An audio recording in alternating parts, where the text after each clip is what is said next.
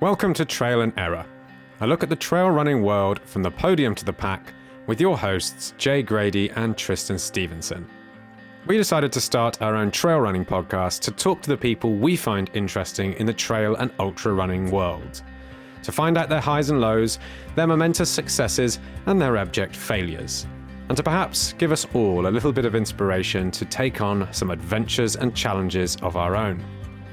We'll be speaking to runners and athletes, race directors and coaches, sports nutritionists and doctors to get the best out of our own running and hopefully yours too. We hope you enjoy the podcast, and if you do, please hit like and subscribe via all the normal podcast feeds. But for now, let's get on with the show. Hello and welcome to another episode of Dra- Dragons Back. Wow, what a start. Dragonsback.com um, sorry, Shane, we're stealing. I mean, it has kind of become that over the last uh, few weeks. Yeah, that was a Freudian slip, right? Yeah, yeah, yeah. Welcome to another episode of Trail and Error. uh, this week, Tris and I are joined by Professor. Well, how do how do you describe yourself, Ben Garrod? Ben Garrod, you are a geek, an author, a runner, a broadcaster, a professor of evolutionary biology and science engagement. Does that cover it all? Pretty much, that's it. Yeah, yeah. You've okay. said nerd, so that's that's the, the main two. I actually um, saw, I actually saw Ben. Um, slightly off topic. You you were you grew up in Great Yarmouth and went to the Royal Veterinary College, which is exactly what my mum did as well. Oh, really? Yeah, yeah, yeah. She never became a vet. Natural progression. Yeah, yeah. Maybe it is. Yeah, she never became a vet, but she married a vet, and uh, yeah, I thought that was quite interesting. A collision of worlds. Yeah, absolutely. Maybe maybe there's just an unnatural um, number of vets that come, or, or people that go to veterinary college that come from Great Yarmouth. I don't know. I don't know what that says about the RVC or Great Yarmouth, but uh, there's definitely a link there somewhere. Then. But there's a lot of running vets, though. In my mind, a lot of good running vets. That's true. Um, yeah. There are. There seems to be a lot of running academics, and they're, they're weirdly. Oh, this is how nerdy I go. Really early on, there are papers to look at the incidence of uh, academics in long distance running, and it seems to be statistically significant, actually, weirdly. Um, but we don't know why. We don't know why it's, or whether it's because our work is quite strenuous, or we work on our own, or we're we're used to working to quite high deadlines, and and not always the happiest of environments in academia. I have to say, for some mm. of us. Hmm. Um, so maybe there's a thing that pushes us to to go that little bit further and, and run ourselves into the ground, quite literally. Or, or maybe the, wow. maybe yeah, the causation. the breakdown of. Uh... As I say, maybe the causation is the way around. So just running makes you smarter. Possibly, yeah. I mean, I think. I mean, we'll probably go on to this, but I definitely, I think, I think about running more than a lot of people do. So, uh, in terms of the technical, I think about the biomechanics. I think about the, yeah. the what it's actually physiologically doing to my body, and uh, the whole whole added levels of stress there for me. I think sometimes. I'd like to put my hand up and say it has not made me smarter.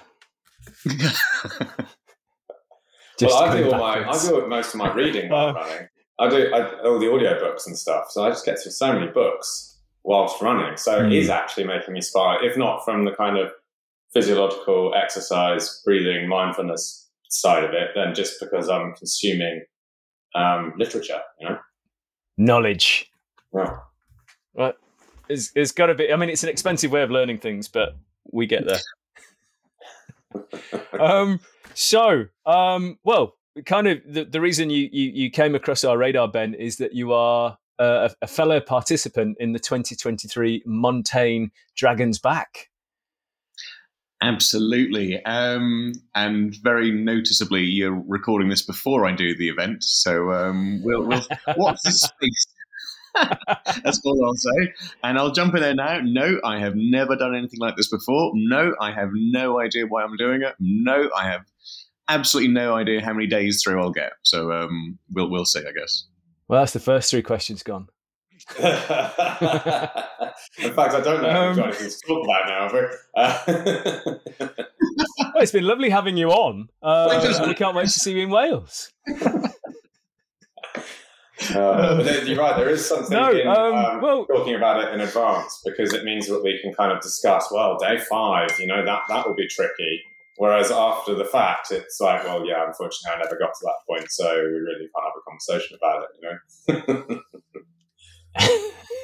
yeah, that's the spirit. Well done, guys. Thanks. um, no, well, well, it's new for us, really, as well. Um, we are complete newbies to the multi-day uh, mountain environment, so lots to learn, but lots to figure out, which is the kind of the attraction, isn't it? In a way. Yeah, I think so. It's a it's a it sounds almost like an obvious thing to say. But I think for people who don't run, it just sounds completely bonkers. But in a weird way, it's this sort of linear step. We, we can all we can all do running by default, and we can all do quite long distances and quite technical terrain. But this this idea that you're combining navigation with multi-day, with with all these fueling for, for all these different things, it's a challenge. I mean, it, it sounds like a massive understatement, but it's yeah, one hell of a challenge. But it'll be that'll be a big part of it, I guess. Yeah, it's the logistics yeah. and everything, isn't it? Pulling it all into one. Yeah, yeah. And the nice thing for me, I've not really. I mean, people saying, "What's the training plan?" Is it the same as everybody else's? The, one of the lovely things I'm seeing online is everyone who's doing it this year, and I've seen it from previous years. There are so many different ways and different techniques and different regimes to try and train for this. It's not like a marathon. It's not like a 10, 10K where there are tried and tested good ways, bad ways, standard ways of doing this. It almost seems that everyone's bringing their own expertise into this, their own sort of quite nice little stamp on it. So there are people who are doing loads of strength training and some who aren't doing very much at all and doing loads of long distance running and those who are doing loads of hill starts and loads of sort of yeah the, the endurance stuff and i'm really interested to see is there a, an optimal way of doing this or will we all get through this those of us who get through it with our different areas of expertise getting us through? I, I just don't know the answer, and that's a really big draw for me. I wonder if it's to do this. You obviously we we uh, I don't know if you guys remember, we had to sign disclaimers as long as your arm um, to say that we were comfortable in mountains and everything else. And I wonder it, it attracts people who are not necessarily overtly uh, bullish and self confident in terms of talking to peers and stuff, but but people are attracted to this event that have got a certain level of understanding of where they sit in, in, and how they need to change. So they're less uh, less likely to take this kind of cookie cutter approach that's online to do your sub three or sub four marathon and stuff. So we all kind of know roughly what we're doing or, or where our weaknesses lay, and, and and we all approach it from our own individual perspectives, maybe.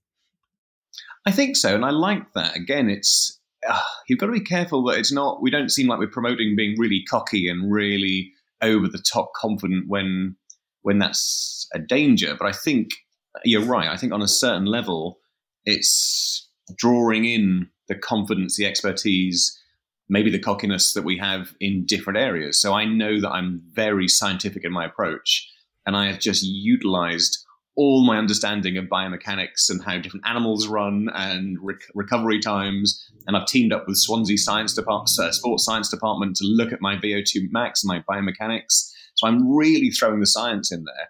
And I know that not everyone will do that or can do that or should do that. But I think you're right. I think it allows us to have that wiggle room to really put your area of expertise or your skills above these ones or his skills above those or hers above. I think that's going to really come into this because ultimately we're not trying to get a sub three. We're not trying to win a record. Most of us, I guess, we're just trying to get there. We're just trying to get from A to B over six days, which is is a whole new challenge. Mm. I'm intrigued yeah. to know which animal type best suits crossing Crib Goch. a bird, I would mm, imagine. Yeah, I'm, I'm not entirely sure yet. Snake, very low, and just go between the rocks. An adder. Everyone channel your inner adder. We'll be fine. pretty much, pretty much. Uh, yeah, that. Yeah, Crib Goch. Mm, yeah. you, you've just done Crib Goch. I saw on on Instagram. I uh, have, yeah. So I've, I'm not a fan of. I again, it's going to sound ridiculous. I'm not a fan of heights at all, and that's been the one that's psychologically been in my head for about a year. Um, and I'd signed up for this knowing it was obviously very mountainous, and I hadn't quite got my head around the, the concept that it was going to involve something like that. So it's a uh, it's been my white whale for a while. So I finally plucked up the courage, and I, I couldn't quite decide. Again, this is the, the, the really nice challenge about this race. And I couldn't decide whether to not do it beforehand and just do it on the day, and then I've got no choice. I don't know what I'm expecting. because every time you watch anything on Instagram, it's all filmed with these these yeah. huge fisheye lenses, and it yeah. looks even that. worse than it is. Yeah, and all the promos only ever filming the mountain goat runners who can able able to prance across the top and and still look amazing and barely barely sort of break a sweat. I was like a sloth on sleeping across that. I was genuinely like and it was yeah, it was it was mad. But I, I I don't think you're meant to do Crib Goch and come away and go, yeah, that was, that was easy. It's not meant to be easy. That's the whole point of it being there. So it's, I think the nice thing again is, is we're all very honest who have done this race or doing this race or training for this race, coming out and going, yeah, that was that was quite tough actually. Not over dramatizing it. I'm not going to say it's the worst thing I've ever done, and I, I, my life flashed before me. But um, but yeah, it was it was tough. Um, I'm glad I did it. Um, I've got it in me to do it at least one more time. I hope. So that's that's we'll see. Well, the conditions didn't look great either. It was windy and claggy and a little bit blowy. Yeah, so um, it really was. Yeah, As we were leaving, yeah, I mean, fingers crossed. I mean, that's. I mean, oh, again, trying to see the positive here. And I think we've got to be really optimistic doing a six day run like this the, my optimistic side, well, at least I've done it in really quite crappy conditions. It was really blustery. There were thundering and lightning warnings um, down at the, the, the little sort of tourist information um, shed down the base of the hill. Um, there was also a couple just in front of me who got, I'd say, a third of the way across and had a big domestic. And then, oh, wow go any further and then inch their way back. One, one quite angry, one quite sad, and psychologically that really got me. It's like, oh god, they were, they were young and they they were young and agile and looked like they were absolutely going to spring across there, and I was going to follow in their footsteps like some dawdling old guy behind them. But actually, um, yeah, that was yeah. So I'm glad that's all happened on on that that. Uh, on that trip. And actually, I did get this is going to sound really melodramatic. I did go with a friend who's uncle very sadly fell off Crib Goch 25 years ago and didn't oh, make wow. it. Oh, um, he'd never done it before. And he said that I really have wanted to do this. The fact that you're going here, um, he's, he's originally his family are from Northern Wales, North Wales, and he said it's really important I do this and want to do this. And we did it together actually. And I thought beforehand it'd be a really not nice thing to do, but a really quite poignant thing to do and take my mind off it a little bit. All it did was was it here or was it here? Which side do I reckon he yeah. went? And it was really ah. bad. Shit. It's, it's worth remembering that it is a serious part of the climb, a yeah. serious part of the race. It's it's not to be taken lightly. And I think what I've learned from that is uh, my expectations. I don't need to run across it. I don't need to look amazing for the Montane photos. There'll be plenty of people who look amazing crossing Crib Goch. I just want to get across. I think that's the only thing I need to do. I think about my poor mother in this because I, I, lost my uncle to a, a, a, a very, very large fall uh, w- when I was a child. And I went the opposite way and I unintentionally tortured my poor mother. I, I, went, I joined the military then, and I, and I climbed everything as a child, uh, illegally quite often. And then I joined the military and I worked on aircraft carriers, which is quite a long fall from an aircraft carrier flight deck onto the, into the sea or, or, or the dry dock, even worse. Uh, and then I joined the, the Royal Navy display team, and I was uh, one of the button boys climbing to the top of the ceremonial masts. So, you know, another 100 odd foot up, climbing down a rope with no safety harnesses back then at all. Um, so, yeah, I mean, I, I yeah, I'm sorry, sorry, mum. Uh, I'm doing it again. fingers crossed, eh? Yeah, fingers crossed. We'll be fine. We'll, be, be all right. Yeah. So was it was it quite? Oh wow! So um, a bit of an emotional crossing. What was that, Tris? I was going to say, was it quite windy when you were up there? You said the weather was bad. How bad was it when you went up there? Um, it was really it was really blustery, so I did have to come off the side, um, and obviously we could, did it the, the, the way facing um, Snowdon Peak. Um, I had to jump off onto the left side, so I wanted to jump off, um, scoot off to the left side slightly because um, it really was buffeting me into the into the, the side. yeah, I mean, I, I did I enjoy it doing it? No, not really. Um, afterwards, immensely enjoyed it. Looking back, and it was holy crap, that was amazing. It was really impressive. But it was it was windy. It was really really windy. Um, mm. And there's an element of me thinking, what do we do on the day if it is absolutely blowing a hoolie? What do we do if there's if if, if it's absolute? It was then starting to rain as well, just as we got off. So I just thought, I don't think I could have done it if it was that windy and raining like it is today. But we're going to have to. We're going to have to on the day. I don't know the answer to well, these things. Shane's Shane's decision, isn't it? On the end of the day, it's yeah. uh, if he says go, and it's it's and uh, I guess though ultimately you have to decide for yourself on these things. Uh, is it is it what you want? You know, and yeah. I, and I think a lot of people will just um, instinctively just just cross because it's it's it's forward motion. Um, but I do wonder if, if if it's super super sketchy, whether some people will go. Do you know what? My inbuilt um, safety mechanisms say this is a very bad idea today, and I want to go home. As in, I, I would like to go home, not in a bag.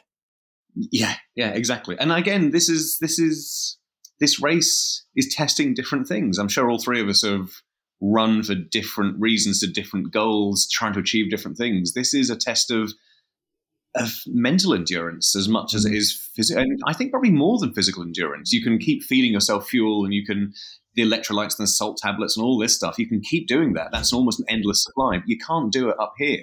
If you do it as a marathon, you've got to run what three, four hours, whatever that's it. This is six days of, as you just said, uh, Jay, putting one foot in front of the other over hugely difficult terrains, over constant slogs on your own in quite remote areas, and and I think it's it's going to be a real test of of mental ability, and I think for me that's one of the things I'm most looking forward to.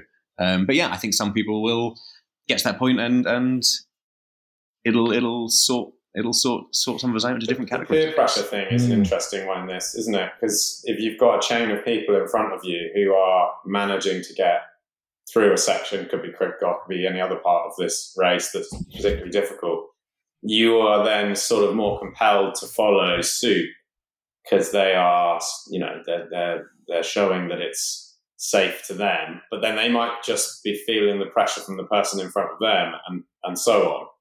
Um, that I guess that's a possibility of falling into that trap of like, well, it must be safe because they're doing it, but everyone except perhaps the person in the lead had exactly the same thought, you know. Absolutely, and that's a weird one to sort of separate as well. I think this whole, I mean, I, I don't know about YouTube, but I love running on my own. I've read before that a lot of people find it quite difficult doing Dragon's Back, the, the, the sense of loneliness. I love being on my own when I run. That's part of my thing. Is, is for me. It's very therapeutic, good for my mental health. But actually, I remember the first time I did a park run. I thought I'll do a park run just to see what all the fuss is about.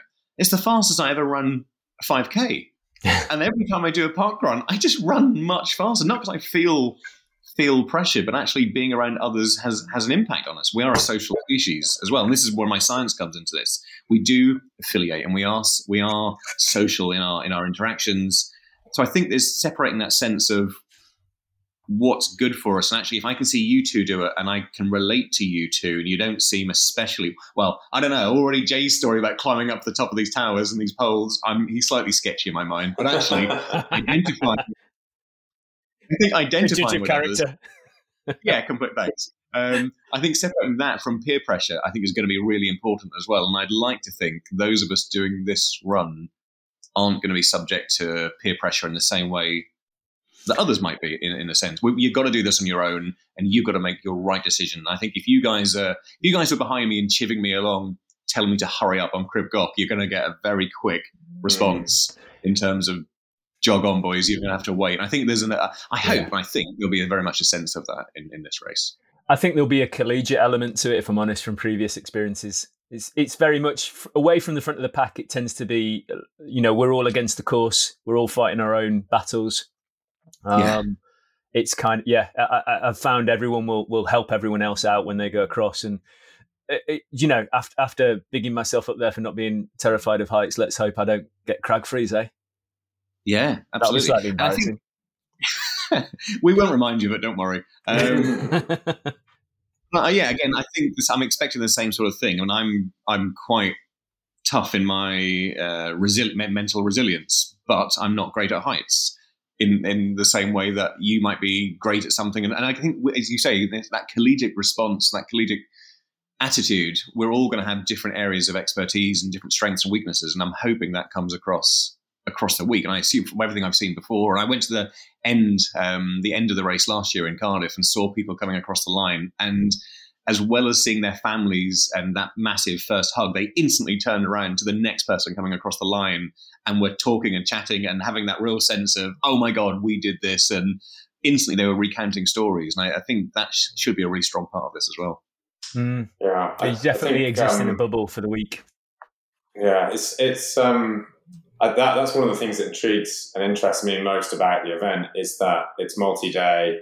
There's the camp life element to it, and sort of it's like you're going into battle every day um, as a collective. And I guess it's sort of probably one of the closest things to war that um, you might be able to put yourself through, um, obviously with far less danger involved, um, just in spite of Crib um, and that that intrigues me uh, greatly. So yeah, I'm, I'm, I'm interested in sort of seeing that side of it because you know we've done I've done ultras before, um, and you, that finish line feeling is nice then, you know, on a single day event. But um, you know, stacking day after day on top of each other, and then hopefully for all of us, a finish at the end in Cardiff. It'd be interesting to see what that feels like. Yeah, yeah. I have that. Um, if I should I not finish a day before a cut off, and that is one hundred percent not my expectation, as I'll kind of stay here. But um, as a as a visualization tool right now, I am imagining myself stood on the finish line, having done it as a hatchling, watching hopefully people like yourselves, you two cross the line and thinking, bugger, that stings. I, I'm using that as a motivation tool to go, I really, really didn't want to have to come back and do this whole thing again. So that's my motivation to give everything on every day. It's like I'm I don't want to be stood on that finish line watching other people succeed at something I've failed on because it's gonna it's gonna hurt and it's gonna hurt a lot to do that. Much more than any temporary pain from physical. That's my motivation. That's where I am at the moment. I get that. I mean, and again, this is going back to what I said with this whole sense of there's no standard way of doing this. I've gone completely the opposite. My only sense of achievement is if I take one step over that start line. Anything else after that is an absolute bonus. If I make it to if I make it to Crib Goch, happy days. If I make it six days in, who knew? But I'm not putting any for me, I know how I work, and if, if I put any excess expectations in this sense of if you don't make it to day six, it's going to be a fail. I'm going to put too much in too early on. For me, this is this is a real. They say a marathon, not a sprint. It's well above above a marathon, so it's, it's it's very much that long slog. And I yeah, I just need to anything that I do, anything any any distance that I get past that that first step, I'll be happy with. Um, clearly, I want to make it to day six, I won't feel like I fail at any point if if and when things go wrong. And like you, uh, Jay, I don't I don't expect to make it to day six and get that line. I, I, want to, and I'm training for it, and I'm in the best shape I'm ever going to be in to do this race. But it's it's that's not a it's not this sort of negative nihilistic sense of oh well I'm, I'm training for something I know I'm going to fail in. It's being realistic. There's there's every chance that none of us, most of us, obviously haven't done anything like this before. We'll see. But uh, yeah, I think any of us who start that race have already achieved. that sounds really cliche and really over the top and stupidly optimistic, but yeah, there, there are no failures running this race. I think. How uh, are you planning on kind of sciencing the shit out of this, for want of a better term? What is that? What exactly have you been doing? Uh, good, what, good. You know, Matt Damon quote, man. Yeah, yeah, yeah, from The Martian. Um, well, uh, I'm, I'm, envisaging like Dolph Lundgren next to another film, um, film reference. Dolph Lundgren in Rocky Four, was it? Yeah, Rocky Four. I'm thinking like you know Soviet um, bunker treadmills, uh, heart rate monitors, VO2 max kind of stuff. A team of lab technicians all around you, uh, you know, monitoring all the all the vitals and everything. Am I right with that? Is that pretty much it? Yeah. You have pretty much described exactly what I'm doing right now, um, but without the bunker. So ah. instead of the bunker, I've been using um, Swansea Sports Science Department. I'm teamed up with doctors uh, Laura Mason and uh, Nick Owen, who are amazing over there. And we've been doing things like VO2 max, we've been doing strength testing, response times, um, power tests, um, and how they're changing over the last 12 months. So I started this a long time ago to really see what my baseline was, to see if the training that I'm doing is, is improving. Um, and I've known those guys for years. They're good friends, but also I wanted to train and see what I'm doing. I've done uh, echocardiograms to look if I've got heart defects to see how that will change because also we're using this as a pilot study to most people who do these long multi-day runs don't want any scientists poking around with them but being a scientist myself i realize this is really invaluable data um, and hopefully we can do more of this down the line um, but they're actually going to come and meet me every night and whether i'm awake or asleep i've given them permission to take bloods and do sampling and, and oh, see wow. what's happening over those six days because the body will go through massive changes and we're all going to expect we're going to have temporary heart damage. We're going to have massive muscle fatigue in terms of really quite dangerous muscle fatigue uh, for some of us. Um, and like I say, this plaque buildup around our heart, heart around our hearts uh, will develop as well. Um, been doing loads of strength training, so I think that's traditionally something that we haven't really focused on in running too much. We're really good at running. That sounds really obvious, but we haven't. You guys, I know you've talked about things like this before, but the importance of cross training, of strength training. So I spend four nights a week up on the downs in Bristol with an outdoor training team, throwing kettlebells around and using uh, using bands to do uh, strength training and, and flexibility training. I've been doing all that and then testing my my improvements over time. So actually, I don't. The last couple of months haven't been doing as many long runs. I've been doing lots more strength training to reduce my injury. So I used to mm. get all the calf strains. I used to get the slightly dodgy knees. My hips would ache after a long run. And then I finally just thought I kept doing my reading and, and just kept thinking we're not we're not being flexible enough. We're not as, as a community. We're not being flexible enough. We're not strong enough. And now you look at Instagram and everyone's doing this is how you do the strength training. So I've really been pushing that side of things. Um, I also spend a load of time in Africa the last well, the last several years um, working with different species, and I specifically work with primates. Um, so gorillas, chimps, uh, uh, monkeys, and things like this. And I've been looking at the long distance running species and the strength that they have, and and how they're able to utilize that, and how they're able to push themselves. And it's trying to, it can sound really Doctor Doolittle mental now, um, tap into that side of things because we're biomechanically quite useless in so many ways. We're quite stocky. It's A to B to A to B to A. But you look at these things like kangaroos and cheetahs and uh, from closer to our family, patas monkeys, and they just spring backwards and forwards again and again and again. It's what we call ricochetal movement. Um, and it's using things like the fascia, which again we haven't really been looking at massively in the past. When we talk about that as a running community, it's almost this, uh, it's almost this sort of mysterious thing that is only just being discovered right now. We've known about this as, as biologists for years, um, really, and, and how it works, and this whole sense of stretching yourself and acting like a bow and, and recoil and, and, and energy conservation. So I've really been constantly trying to think about that, trying, and it sounds obvious, but how often do we run thinking where your feet are? And we talk about sort of landing on our heel or heel strikes and whatever, but actually really think about your posture, really think about where your eyes are looking, really think about, ironically, relaxing as much as possible and running like any of these long distance running animals. Um, so I work at university and teach my students all the different adaptations that we have as humans that make us special. And I push them through and say, right, is it what is it? Is it the development of the thumbs? Is it the big brain? Is it the ability, ability to have complex language? It's the foot. The foot is the one thing that set us on our path. Um, with these wonderful arches, with the big toe in line with the rest of the body. And it's something so simple as the movement of a big toe that completely changed the course of our evolutionary history. And I just think as a runner, you can just think about those changes, think about the the what actually happens, and try to align your body rather than just. It's very easy to slip into bad routines, and we're kind of like this Jenga set with a bowling ball on top. So we've got this really weird spine that's completely out of sync with this massive head on top. And the moment we start screwing things up, we just accentuate any of this bad, bad posture, bad biomechanics, or bad mobility. So it's constantly trying to, to work on that. And I've been doing things like just watching endless videos of runners um, to see what their form is like. Everyone from Kipchoge um, back to some of the earlier sort of footage uh, of, of, of, runners to see what they're doing, how they're doing it, and to see whether I can try and run in different styles as well. We don't learn to run. Like all the other sports, you I've got mates who are Olympic rowers and they learn to row, and people who do all these amazing different sports and they just learn and learn and learn and learn and learn. And one of the nice things, but also crap things about running is no one teaches us how to run. We've been running since we were babies or toddlers, and you might be running really poorly for the next 40 odd years. So I think some of us can really do, with me included, totally, is learning how to run again um, in an optimal way. So yeah, I've been sciencing the shit, as you say, Tristan, out of uh, my running the last year now. So if it doesn't work, it doesn't work. We'll see.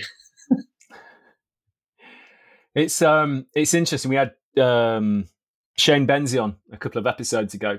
Uh, the guy that wrote um, uh, Lost Art of Running, and we, we he came down to Cornwall to run a, a, a running a movement coaching session with us, and uh, a pal of mine, uh, Rich Hurdle, brought his two uh, Rich and Haley Hurdle brought their two kids along. Uh, I think seven. I'm terrible with kid ages. They could be 19 and 23. I'm going to say six and nine. Um, yeah. They weren't shaving, uh, so I'm guessing young. And uh, they came along and we videoed we watched videos of kenyans running in in in the in the, in the conference area and then we went out and, and, we did a first attempt to emulate what we saw and when we came back and looked at the video footage the two that were most kenyan in their running were the two children who had been playing with their toys while we were all talking about how we should run they were the most natural so i kind of uh, I, I take your we don't get taught to run and take it one further i think we get taught to run badly and then we we, we need to relearn to, to run more naturally. We, we have so many influences that change our biomechanics through being sat in the back of the car with a coloring book or an iPad, being told to sit still and stop fidgeting, to, to going to school and being told to concentrate and face the direction of a board. I think we're teaching our bodies not to move for our entire lives. And then when we come to, to running as a you know as an amateur or, or a, a semi pro, we bring all that baggage along with us, and we have to learn how to not run with that. Absolutely. I think a big, and, and something we can all do is stop caring about what you look like when you run. I mean, I used to, we're, I, I think we're all the same generation. Do I look like I care about my appearance? This is like I mean, constantly being given 10p and 5p outside coffee shops.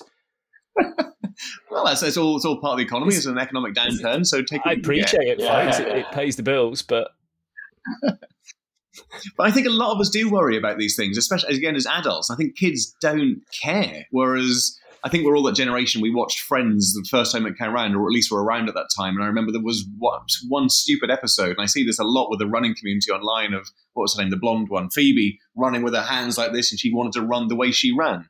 I'm not saying we all run like that, but I think we should stop worrying about if you don't look great or you don't look perfect or you're not quite, just run how you would run. And we all run slightly differently. Even the three of us, we're roughly the middle aged, roughly the same age, sorry, roughly the same age, um, same sort of stature, same sort of build. We will run differently.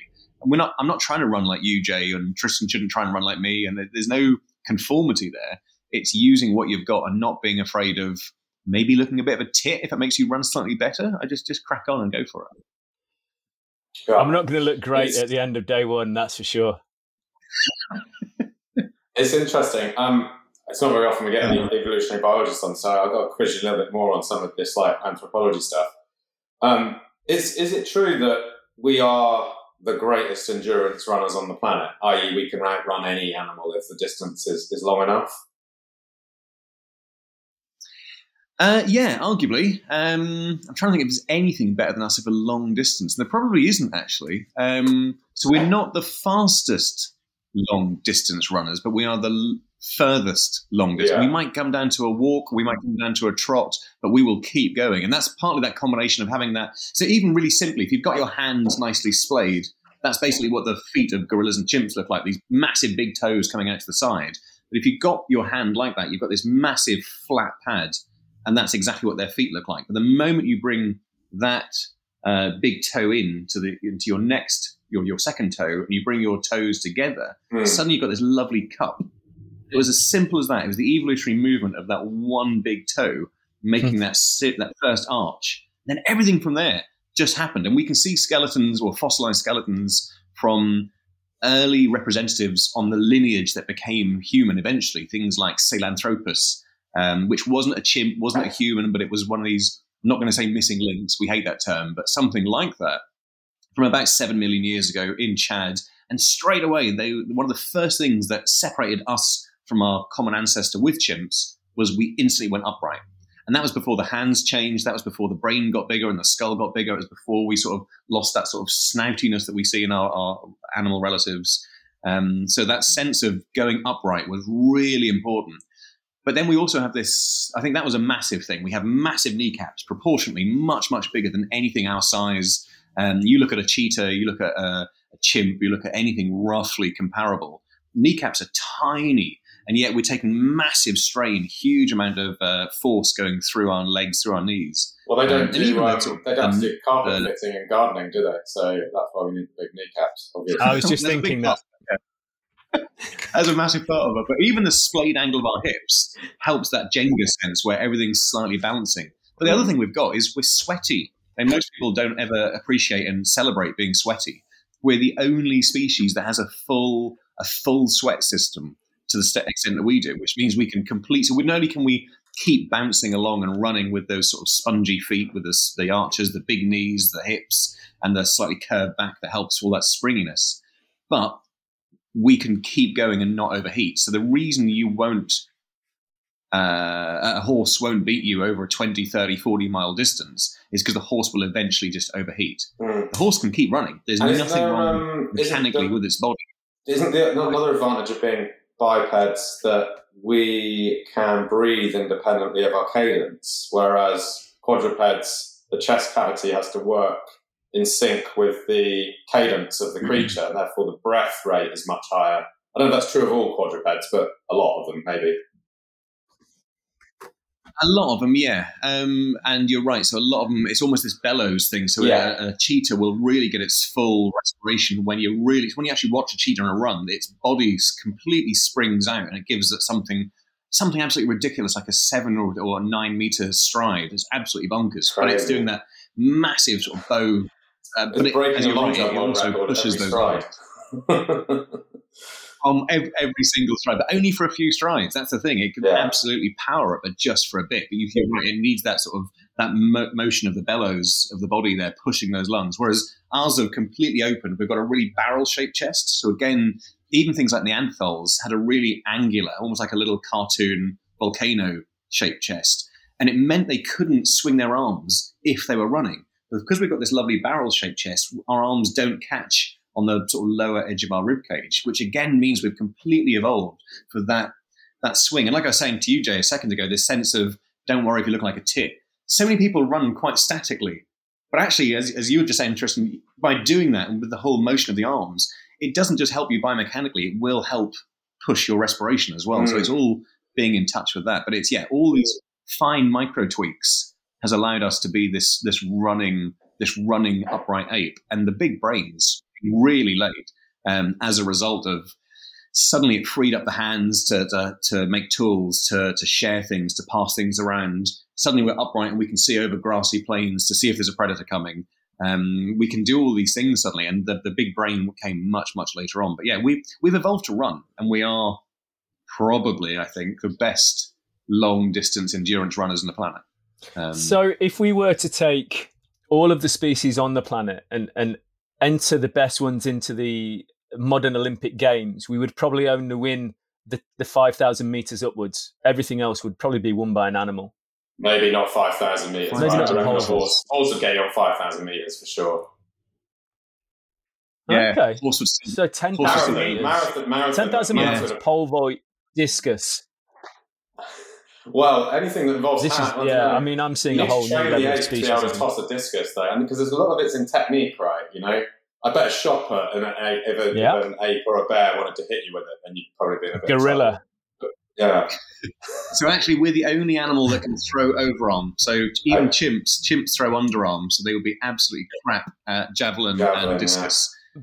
Um, there are US there's US baseball players that throw underarm as well, aren't there, and stuff. It's kind, you know, you can adapt to it. I, I see a, a massive uh, future in sports agency for animals. I could well, it doesn't work out for running for three, then we can always jump into a different. different I could sign up a like few. A, sounds a bit like a future Pixar movie. This. Uh... okay, stop recording right now. We need to get some IP agreements going here and get this offline right now. We we we're calling you, uh, Pixar and Disney. We're coming your way with a great script. oh dear. oh dear. Uh, what have we done? Um, this is going to make a million, guys. One billion pounds. Um, so, um, how did you hear about the Dragons Back? Where, where, what were what were you running prior to Dragons Back? This is not like a, an interview process, by the way. We're not agents of Shane. Um, I was, I'm a really late runner, actually. I used to run as a kid. So again, growing up in, in Great Yarmouth in the in the East Coast, I, I used to run on the beach nearly every morning, and I just thought it was quite normal to run on sand. It was it was what I had on my doorstep. And then I remember I wasn't really I didn't really enjoy sports. I wasn't really competitive as a kid. I remember first doing cross country, and I was like Forrest Gump because suddenly we weren't being made to run on, on sand, and it was it was suddenly much easier. And I really really enjoyed that for a few years, and I, I did it competitively for a little bit, but I didn't really like doing it. Um, again, it wasn't about beating anyone else. But then I stopped and went to uni and and drank too much and, and that classic story and suddenly not as fit as I was beforehand. Um, and then moved to Africa and did all my work in Africa and just didn't run as much out there. Um, and then I developed really early onset arthritis in my spine, in my neck, hmm. um, and then stopped running and stopped doing a lot of sports for years. But then back in 2020, the surgeon went in and fused a load of my vertebrae in my neck. Um, I got a load of metal in there now, cut a load of the bone away. Um, and completely, as I woke up, no pain, no pain whatsoever. And I felt, rather than my 40s, I felt like I was in my 20s again. I'd been on tramadol and morphine for, for years, actually. And it was really sort of life, it wasn't life limiting, it was quality, quality of life limiting. It was pretty crappy. And suddenly, just as the world was locked down, I had this sort of sort of uh, phoenix moment. I was like, right, what am I going to do? What, what, can I do? So I did the couch to 5K again. I thought I really missed my running, got back into it, really enjoyed it, didn't ache at all, kept going. Thought that was not as bad as I thought it was. Did my first 10K in 20 odd years, and I thought I really, really missed this, really enjoyed this. And because I'm slightly older than I was before, I thought I've got to look after myself. So I made sure I had all the right nutrition and all the right um, sort of warm up and, and recovery stuff. I, I really get, like I said earlier, really apply the science to this. How far can I go? And I did my did my first half marathon for a long time again. Finally, did my first marathon um, distance in my 40s. Um, and just kept going and didn't get any aches and pains. I've never had a blister from running. I've not lost any toenails or badge of honor rubbish, anything like that.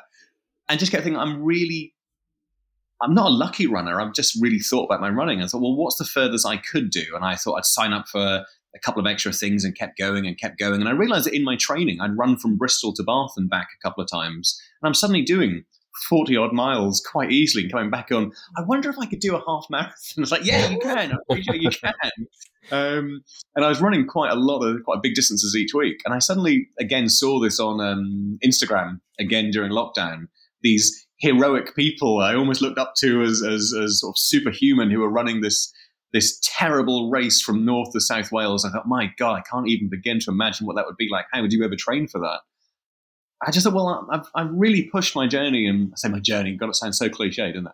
Um, really pushed that sort of running journey over the last few years again, and I thought, well, is that the farthest I could go? Could I do that? And I looked at things like some of the big international things, and obviously with my environmental sort of hat on, I didn't want to travel too far, and it's just around the corner from me, and it's, it's a, still a hell of a challenge. I thought, God, screw it, I'll sign up. And just one night signed up and, and here we are, a year and a half, maybe two years later, um, weeks away from the Dragons back. Yeah, it's not far now, is it? Oh, not far now. Wow. Um, yeah, what a journey though. So, I, I'm, I'm, yeah. I'm, have you got any of that morphine left for day three? I have thought about it. I'm not gonna lie. yeah. um, have, have you seen all the people suggesting night nurse? By the way, yeah, yeah. yeah. I've, I've, been looking at what people are suggesting take and what they don't take and what you should and shouldn't take and things like uh, things that will worsen certain conditions and obviously you shouldn't take certain things with, with dehydration being a factor. But yeah, I mean, we'll see. We'll see if night nurse is uh, suddenly depleted in the region. Yeah, I, and, I, there might be a sneaky bottle going in my bag. That's for sure. um, I think de- so dealing with in, the recovery, yeah, um, de- dealing with the recovery side of it is going to be tricky, right? Knowing, well, first of all, refueling, rehydrating, and then of course sleep is just it's so important. And you know, maybe you can deal with one or two bad nights sleep in a row, but if you are getting down to sort of day five, six, you're going to have to get that that that good sleep, that recovery, and of course that means finishing and getting your business done with enough with a, so you've got a big enough sleep window there, um, but also the quality of sleep once you get into bed as well. Bed, of course, being um, you know a uh, camp bed, loose term. yeah. Uh, I don't know about you two, but I, well, maybe Jay, with your background, I don't know, but I can sleep absolutely anywhere. I don't care if it's uh, a four poster bed or a bunch of leaves on the ground. That's not going to stop me sleeping at oh, all. So you're I'm, lucky. That's one side. I'm not. I, I, can rough it. I've slept in far worse conditions. That side of things, I'm not even slightly worried about. Oh, interesting. I think it's that thing though of, of getting in. I, th- I think getting in each night and and starting. So again, chatting to, to people that have competed on it and worked on it, this getting into camp and having a little routine for when your brain's a little bit frayed, sticking to it, minimizing your trips, getting into the river to to. We were just chatting about um, this be, be, before we started recording, and getting into the river each night to to to start the and you know the reducing the inflammation in the legs um, and the rest of the body, and then kind of just having that camp admin squared away. We talked about that with James Forbes quite extensively um, and and then just yeah, getting into bed and and you know while you're laying there because the body starts the recovery process straight away. It's starting to to ease us back down. Of course, it doesn't know we're going back out at or getting up at half past four in the morning to start the whole thing again. Bless it, the first night. But by about day three, I'm suspecting it'll be getting the message of, oh God, where's the idiot taking us today? Why can't we go home? Let's just shut up and get on with it. Um, so I think there's going to be I, am with you in the terms of sleeping anywhere, but it's going to be interesting to see the quality of sleep given that our bodies are processing so much damage each day with possible inflammation and overheating. And who knows, we might have uh, maceration from rain, or we might have you know sunburnt noses to deal with, and all this stuff. You know, it's it's it's um it's going to be interesting be, to see how we be injuries, um, kind of I, I saw like tendonitis, that kind of thing. Yeah. It's uh, there's a guy posted yesterday um, about his sleep pattern last year uh, or last race, and and on the first night he was finishing quite late each day. On the first night he had one hour's sleep, and then it was two hours sleep, and then it was three, and then I think the last two he got six.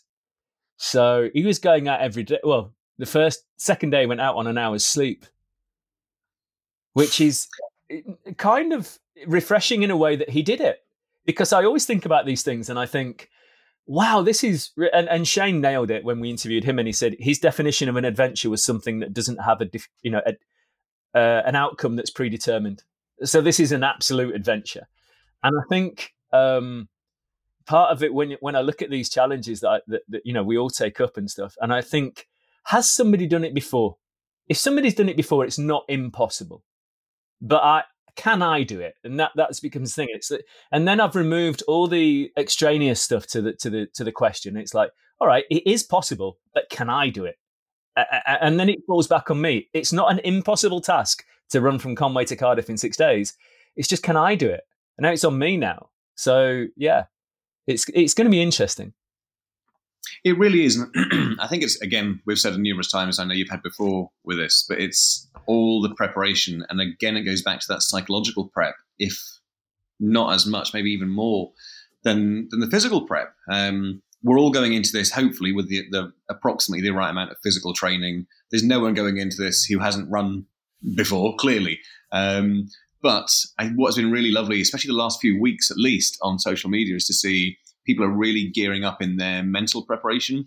So there's a real sense of I got this, going to smash this, going to give it my best shot. Mm-hmm. I'm like I have gone to gone to the bits that were most problematic for me. So it was Tryfan and uh, and Crib Goch.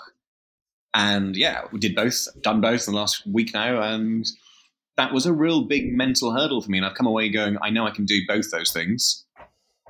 I might not enjoy doing them on the day. I might be absolutely uh, snail's pace doing a couple of them, but I, I, I know I'm there now. So it's it's that prep, and like you say, the only thing that will stop me is me now. And I guess Tristan, you're right. If if you get a tendonitis that's so bad it's completely unrunnable, that's not your fault. That's not on you. You've done everything you can. Or the the blisters are so bad you can see right into your soul. Fine. That's uh, that's that's that, that's one unavoidable. But anything else, you just got to keep going. Yeah, that's that's both, both types of soul you can see.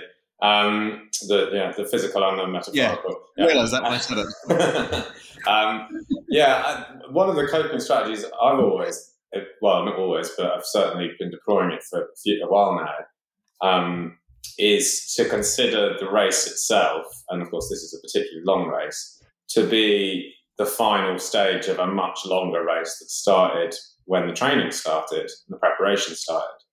Um, uh, to, to sort of uh, remind yourself this is just the final hurdle, you know, um, even if it is only the beginning of day three, it's the final hurdle in something that's been going on for months. Um, or you might even say years, you know, uh, depending on how far you want to take that back. And I think that that is a, it's, it's a good incentive not to quit at that point because for me, it then starts to invalidate all those weeks and months of preparation that have gone into it before. Um, I guess I'm more of a stick rather than carrot person in that respect. I'll, I'll, beat myself up about it if if I quit having put all that work in, and it's the threat of the the whipping that will make me continue. And, and then the other thing as well, of course, is that and this is always easier said than demonstrated. There are second and third and fourth wins in all this. You you can feel miserable for a time. Um, but you can get through that. It's very unusual to feel miserable for hours and hours on end. You know, there's always a sort of recovery process there with ultras um, where you come out of it and often feel better than ever uh, after after a period of misery. So um, remind yourself of that too. See, I've, I've listened, completely agree what you said, but I actually see that as the carrot rather than the stick in some ways because you're you're diminishing how significant that six day window is in terms of the grand scheme. It's just the end yeah. of a really big, rigorous, very thorough training thing. So it's just a case of putting the, the dot the I's, cross the T's now. Yeah. Um, I know it's not trying to take away from the race at all, yeah, yeah. but it, it, helps you go, it's actually part of something bigger. It's diminished the, the, the, the effects. I've done something like that, but also I've gone slightly, I don't know if it's a good or bad idea. I don't like to think this is the most difficult thing I'll ever have to do physically. So I've signed up for Cape Wrath next oh, year. Nice. And already my brain's gone, this isn't the hardest thing I'm ever going to have to do because I'm going to do a longer race next year. Even if I don't do it, I'm planning on doing it. I just need, I think we build these things up. And I think, that, again, there's a tendency for people to sort of say as well, this is the hardest thing I'm ever going to do. It's going to be the biggest hurdle. And if that's what gets you through, great. And that's, there's no right or wrong way of doing this. But I know for me, if I sit there thinking, holy crap, this is the hardest thing I'm ever going to have to physically do. I mean, I lived in the Congo I know this isn't the toughest thing I'm ever going to have to do or the scariest thing I'm ever going to have to do. And it's not going to be the hardest physical endurance thing because I'm already signing up for something worse. So in my mind, I have to almost trick myself to downplay it slightly, which will make me perform better. I don't want that extra anxiety. I don't want that extra pressure. I don't want that extra. That's what got me through my PhD. That's what got me through living in the Congo. That's what it, this sense of it's just part of something bigger. Crack on, shut up, stop whinging, just do it. Um, you, what you need to do in your head is to create a race advert based in the Central African Republic called "The Gorilla's Back," and think of all the challenges that you'd have to face during that, and and then yeah. go Dragons backs, effing easy, man. well, oh, it'd, be, it'd be called the silverback, right? That's what it'd be called. That's the type of gorilla. Oh my god! Gorilla, right? There we go. So we've got Pixar sorted. We've got a brand new race sorted. This is, this is ah, it's all happening. We need we need a limited liability company today, guys. well, I've been watching. I don't know if you guys have mentioned it very much, but I've been watching the guy who's running from South Africa to Northern Africa, the, the hardest geezer on on social media. No, I haven't seen that. I did, I, oh my god, he's absolutely yeah, incredible. So that, but I knew he was doing it. Yeah, yeah. So the I forgot his name, unfortunately. I'm sure people will know who's listening, but his his handle is uh, the hardest geezer or hardest geezer, and he's this sort of cheeky chappy who, who's given it a go, going from from the sort of tip of South Africa right up to North Africa over nine months, and he's in Angola right now. He's had heat exhaustion, he's been peeing blood, he's had malaria, he's been he's had to have police escorts because he's been uh, mugged uh, at gunpoint so much the last two weeks or three weeks, and he's just incredible. and he's not the, he's not the sort of person. I don't know. Maybe it's wrong of me to think that, but he's not the. If I'd had a line of twenty of you guys he probably wouldn't have been the right the, the one I'd have said it's definitely him. It's, it's, it's, but he's very open. He's going into this saying this is just really bloody hard. It's really difficult. I'm going to give it my best shot. Take each day as it comes. Crack on, people. And that's been really inspiring for me because again, I, whatever I do on these six days, in my mind, won't be as tough as what he's doing right now. Mm-hmm. So again, I need to proportionally put what we're doing in place to go. There are harder things out there, yeah, and that's totally. again that is not diminishing what anyone is putting into the race that we're doing. But for me, at least, I don't like to think that what I'm doing in that exact moment is the hardest thing I'll ever have to no, do. That it's, totally, it's, it's, a state of mind thing rather than objectively assessing how hard this thing is. You've got to put yourself in that frame and not put a ceiling to suffering and t- saying that that particular race that you're doing is the ceiling. Because it's, it is, in a way, setting yourself up for failure. Well, it's no wonder I didn't get round because it's the hardest thing I'm ever going to do or the hardest thing I'm ever going to attempt. By kind of yeah. contextualizing it amongst things that are way worse, by reminding yourself that people are and have been through way worse, that it almost kind of shrinks it down and makes it more achievable, doesn't it? Yeah, and I did a small example of this at the weekend when I was doing Tryfan, and I was quite cocky. I'd just done um, Goch, and I was like, "Yeah, I'm gonna smash this one. Got this one." And then I went up the north side and it was really, really windy, really wet. It felt dangerous. I was on my own. I just thought, you know what? I'm not doing this. So I went around and did the south side. I still got to the top, did it. And actually, my brain, in justifying it, I thought, you dick, why have you not done this? You're going to have to do it in a few weeks. And then I just thought, like Mallory climbed this in preparation for Everest. I'm okay not doing this right now on my own without any climbing gear when it's absolutely chucking it down. So you're right; it's, it's complete mindset and it's completely it's yeah, it's it's contextualizing these things and and giving yourself a break. Some of this this as well. We're not going to be amazing every step of the way on this Dragon's Back, and I think that's okay as well. You look at someone like Kipchoge who runs it's like 190 steps a minute 186 steps a minute or something insane like that he can do that for two hours he can't do that for two days or three days or four days but you're not trying to run perfectly for that whole period of time and we i think we're all at least from what I've seen, accepting that there are going to be some really high periods of I'm doing really well actually.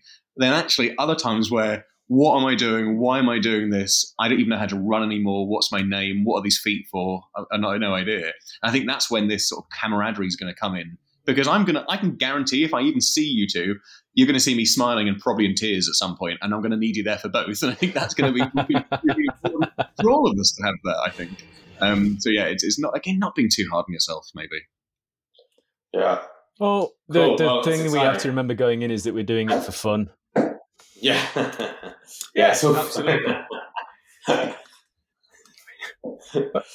right. Well, um, uh, look, I, yeah. we should probably wrap it up there. Um, I'm excited.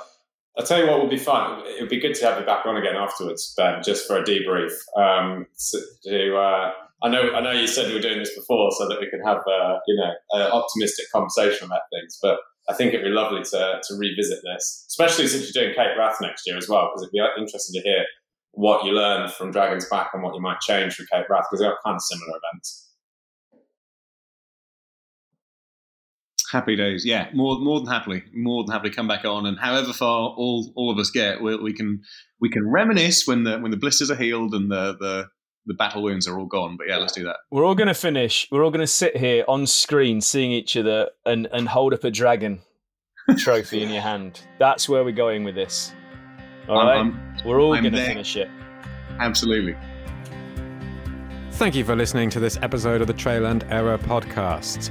If you enjoyed it, don't forget to like, subscribe, and most important of all, share it with your friends and your family. Also, if you have any guest suggestions or suggestions for features that you would like to see on the Trail and Error podcast, please get in touch with us via our social media channels. At trail underscore and underscore error underscore UK. It makes more sense when it's written down, I promise you. Oh, and we're on Facebook too. See you next time. Thanks for listening.